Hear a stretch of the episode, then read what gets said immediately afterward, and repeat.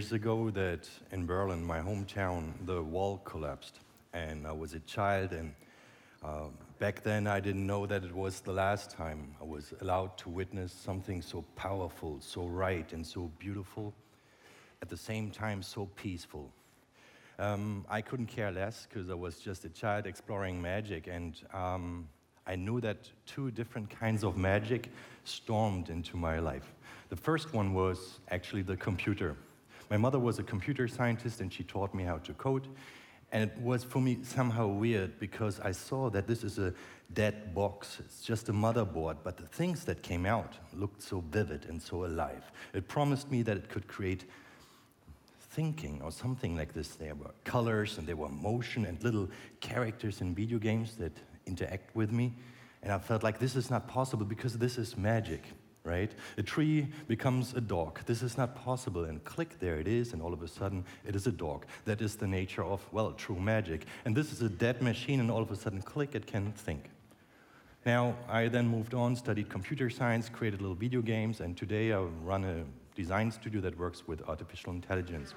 Now, the other kind of magic that stormed into my life was this one here, is uh, robot dancing. And why? Because it promised me the same magic.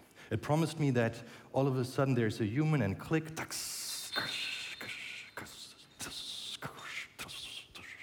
not anymore. All of a sudden, it, everything is gone.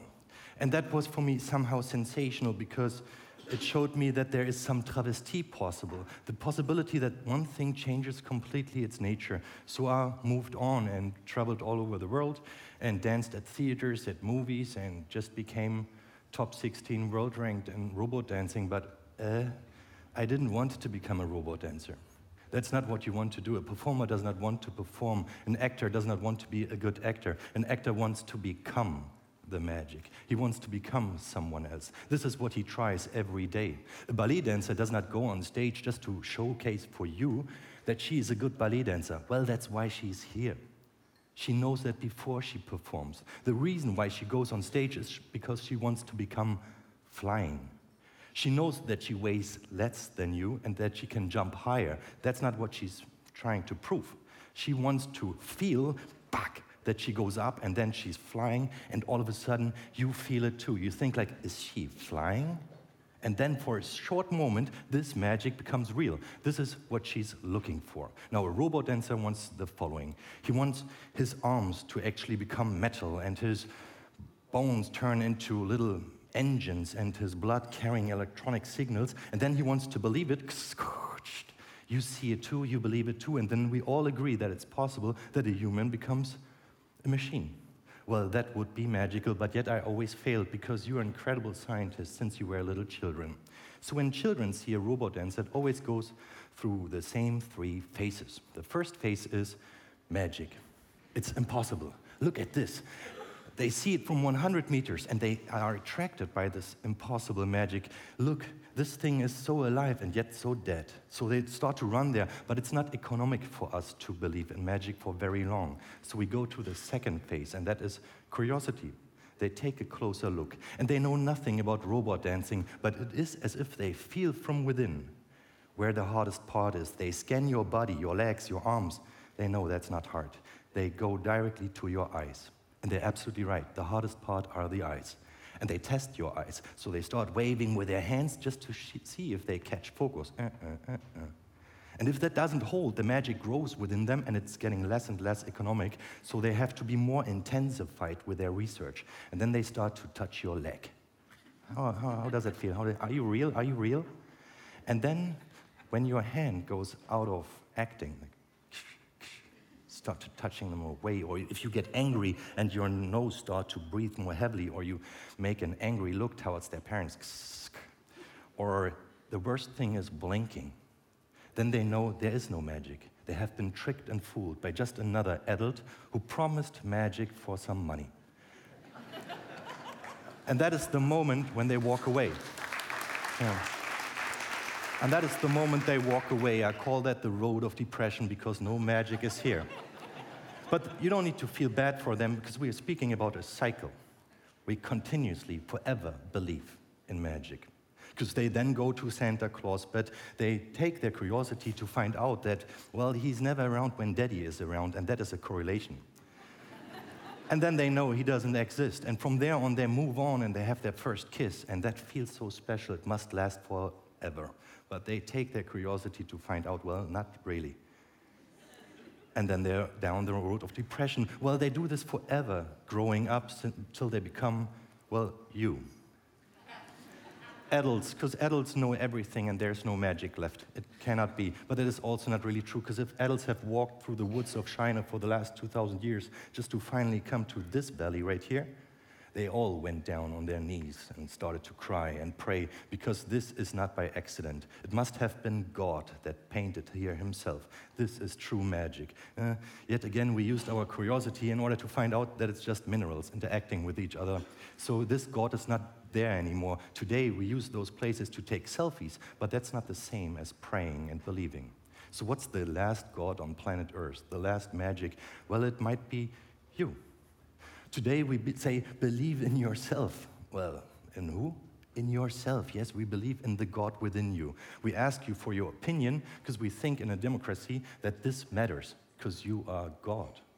Well, and that is kind of sensational. And today I'm not dancing anymore. I'm doing computer science and I run a design studio called Waltz Binaire, which means dancing with code. And we investigate how to tell poetic stories on the base of emerging technologies. Why do I believe that I can investigate something so very human from a computer science perspective? I do believe that humans behave more and more mechanic and digital. And on the other hand, I do believe that digital entities become more and more human. And if we lay them on top of each other in an artistic process, we don't see anymore the things that we just copied, the redundancy that is just there. What we see more clearly now, as soon as they overlap, is what we cannot copy, the things that are different from each entity, what makes the machine the machine and the human the human. And I do believe it has been always about this. Computer science, we looked into the computer. No, we never. We used computer science always to look into ourselves. We only built this digital, digital Pinocchio to laugh at him and finally say, but you don't really feel like us. Well, that makes us so godlike, doesn't it? Today, I would like to take a closer look at the big sensation that makes the humans the humans, and that is the self and that they're creative. And that goes like this um, We know about ourselves and we are able to reflect. Not many things in this universe is able to perform this task. And as soon as we know about ourselves, we can generate new decisions from within. We can be creators. So we know that we are in existence that has been created, and then we become a Schöpfer ourselves. Well, and to see if this really persists, I would like to take a closer look today by the use of artificial intelligence. The first one we actually stumbled in, it's the self. By this algorithm, it is able to describe in images like, like in text what it sees in images. Now you say like, well, that's just object detection. No, it's an evolutionary monster. Because this is two million pixels and it just compresses it into some letters. If you go home today and you say, I saw a robot dancer at Next in Hamburg speaking about artificial intelligence and philosophy, well, then this is a gigantic ability you just have gigabyte of information storming into your brain and you just do this, cluck, and then you give it to others. We don't know any other uh, entity in the universe that is able to perform the same massive zip container just like us. Well, now machines can do it too, and we thought that is sensational. Let's investigate what we show this machine now that is able to understand what it is looking at. But that's an uninteresting question because it's about machines. Let's, let's discuss what we could know what we always look at, yet never fully understand, or even intensify this. Let's say, what do we see the most, and yet we are never able to compress it? We are not able to understand what we are looking at. Well, maybe ourselves. We continuously look at ourselves, and yet we are not able to describe in one sentence what all this thing is. We just refuse to compress it as if it is holy. So we thought, well, let's discuss exactly this. We just bought a little motherboard on Amazon, a naked body of a computer, and equipped it with a little camera so it can see the world and then speak about what it sees. But unfortunately, this little robot is standing in front of a mirror. So the only thing forever it can describe is itself. The only thing it can ever think of is itself. And then on the back of this installation, we have a little screen. On this screen, you basically see what, where this machine is currently looking at, at its own body, at which region, and who it thinks it is. Well, why does the self matter? I do believe it has been the mother of all discoveries. About 100,000 years ago, someone must have came up with the idea, oh, wow, I exist. But now that I know that I exist, I know that I don't like this place. I need to design and to change this place, but I can't do it by myself, so I have to speak to others, communication. But I cannot say everything that goes on in my neural network, so I start to dance, sing, and paint, and we invented art. And I do know that I exist, but I don't know why, so we invented another existence and asking this existence, why am I here? All beauty came from this very moment, but also all ugliness. Because the moment we knew that we exist, we got incredibly interested in ourselves, not necessarily in others. There's a lot of teenage movies about people saying, Well, I finally found out who I am, and that made me really happy. There's not many movies about people saying, The, the path of my life is finding out who you are. We are incredibly interested in ourselves, not necessarily in others, and that is what Narciss is all about.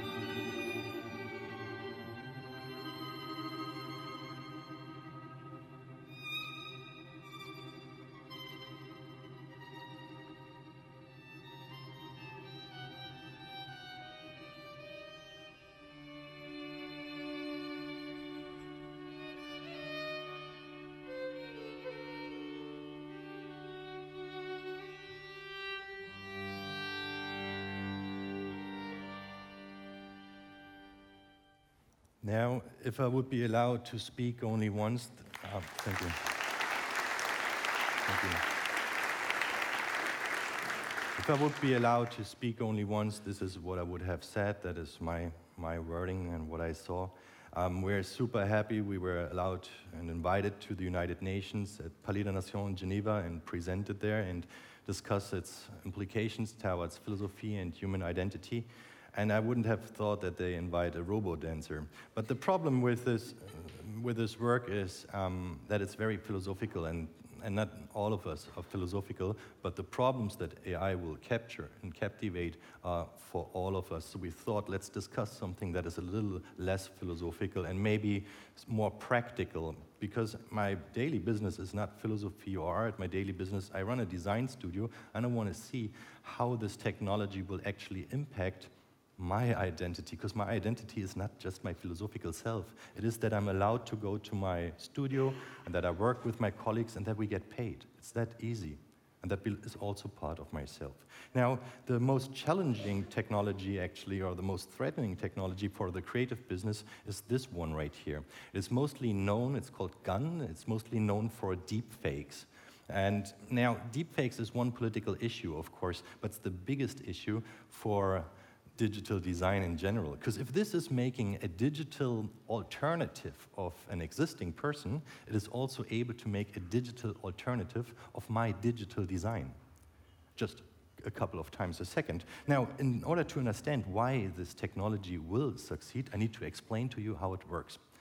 Now, there's two different AIs competing with each other. And the first one is a teacher, and the other one is a student. And only the teacher gets to see data, let's say, of human faces. And then asks the student, well, could you also create an image? And the student says, well, here you go.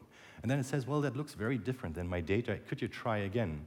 And then he comes up uh, after a couple of millions of times with something like this. And the teacher says, well, that's better. And because he gives that feedback, the student knows in which direction to go down the valley, deep learning. And after two weeks, he comes up with this.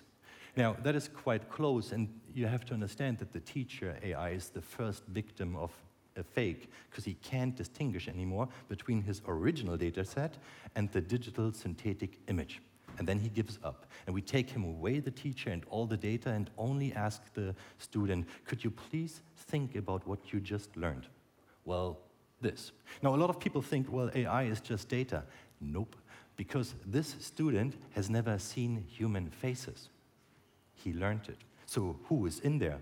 Well, all of you, because you are human he already has stored you in only 300 megabyte. That's the size of all humans and their intelligence. Now, um, who exactly is in there again? Well, all your ancestors are stored in this network and all your children in every age. Now, that means actually that the whole digital design mm, business could collapse. No, every kind of digital context will collapse. This is 30 times a second a new design of some fashion developed, photographed by a model, no, by a photographer that was not there, a model that was never alive.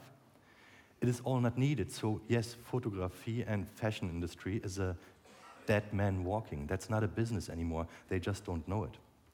Now, what does that mean concerning 3D? No one can do 3D on a high scale because 3D is one dimension harder than 2D. But we found by accident a little solution how to compress it and make it smaller.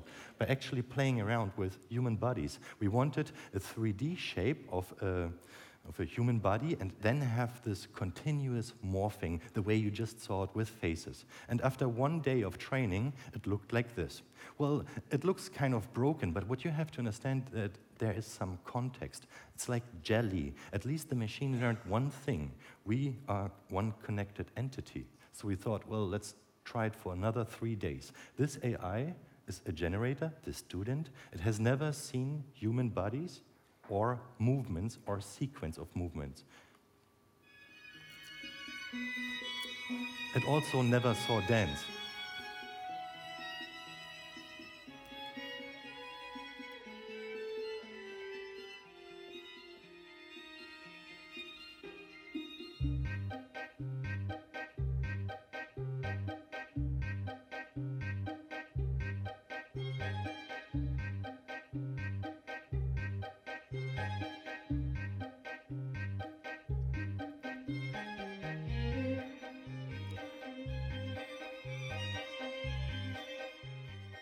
As a dancer, I would say that's quite an impressive mm, solo, but not everyone is understanding what that means. Because once we saw this around April this year, we were like, oh, oh, this goes in weird directions, because that doesn't mean a dancing body. That means an, a GAN thinking of every object in space. Well, and in order to convince everyone that is not into contemporary expressive dance, we thought let's reinvent 30 times a second the most expensive design product of the 20th century.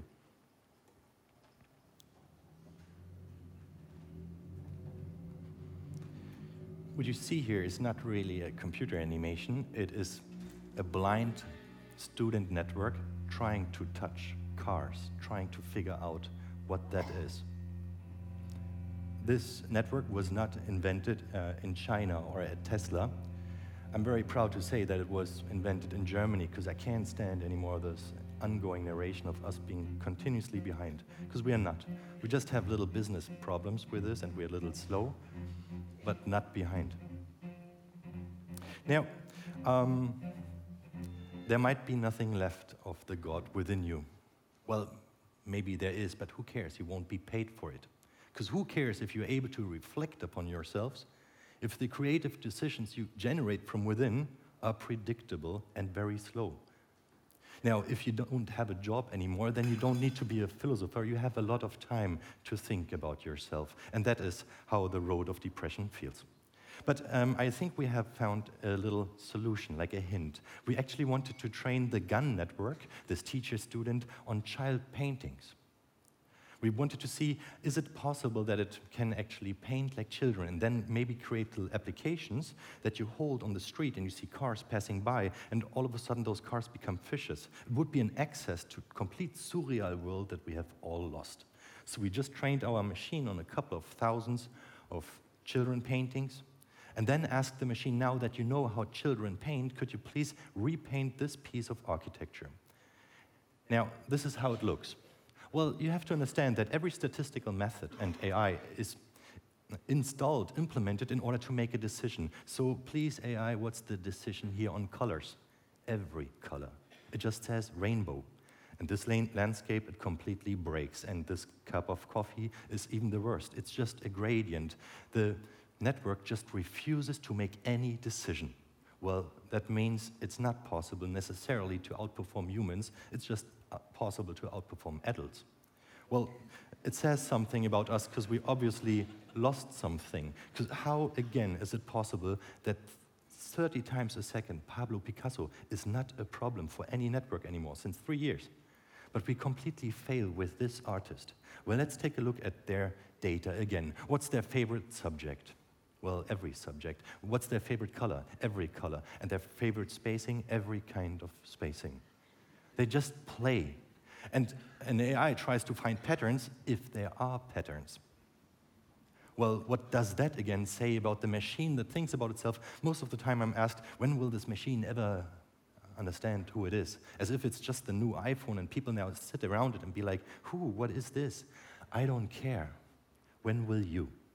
This is just a little object standing in front of a mirror. It's a machine that we designed for two years and then booked the most expensive crematorium in the world and asked the Balanescu Quartet to play Mother for us. Just to witness how we stand next to the machine in a crematorium when it says, I'm just a bunch of electronics sitting on a table. That would be stupid. It's a machine and it stands in front of a mirror. That's absolutely right, but that mirror was made for us. But very often when we look into this mirror, we don't necessarily like what we see.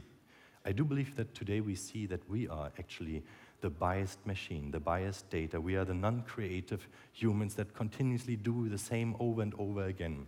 But we could use this information that we are the humans dancing the robot in order to improve. It is an important mirror to finally end all discussion and say, well, yeah, take a look at who you are. We could improve and that would be truly magical. Thank you very much.